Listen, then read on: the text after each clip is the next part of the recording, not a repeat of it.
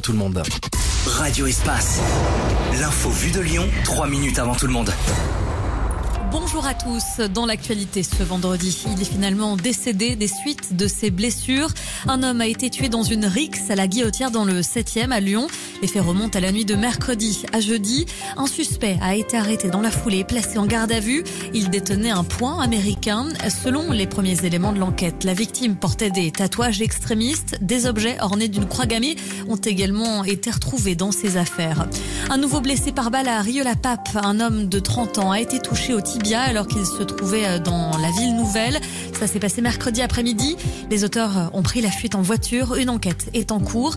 Conséquence, des sections supplémentaires de CRS seront mobilisées aujourd'hui et tout le week-end dans la ville.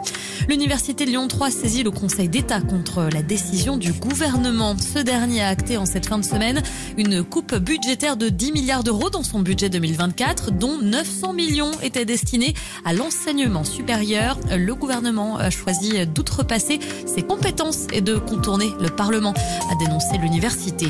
La tempête Louis a été meurtrière au nord-ouest de la France. Un homme de 52 ans s'est retrouvé piégé dans sa voiture dans les Deux-Sèvres hier, alors que le département faisait l'objet d'une vigilance orange pour pluie, inondation et pour des risques de crue.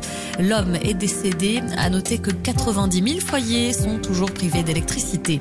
Au chapitre culture, place à la 49e cérémonie des Césars. Ce soir, l'événement se tiendra à l'Olympia, à Paris. Une soirée présidée par la comédienne Valérie Lemercier, retransmise en clair sur Canal+, à partir de 20h45. Parmi les grands favoris, on retrouve le film L'anatomie d'une chute ou encore Le règne animal. Un mot de foot euh, pour terminer du football féminin à suivre ce soir. La France affronte l'Allemagne en demi-finale de la Ligue des Nations. La rencontre se jouera chez nous, dans le Rhône. Le coup d'envoi est donné à 21h au groupe Amas.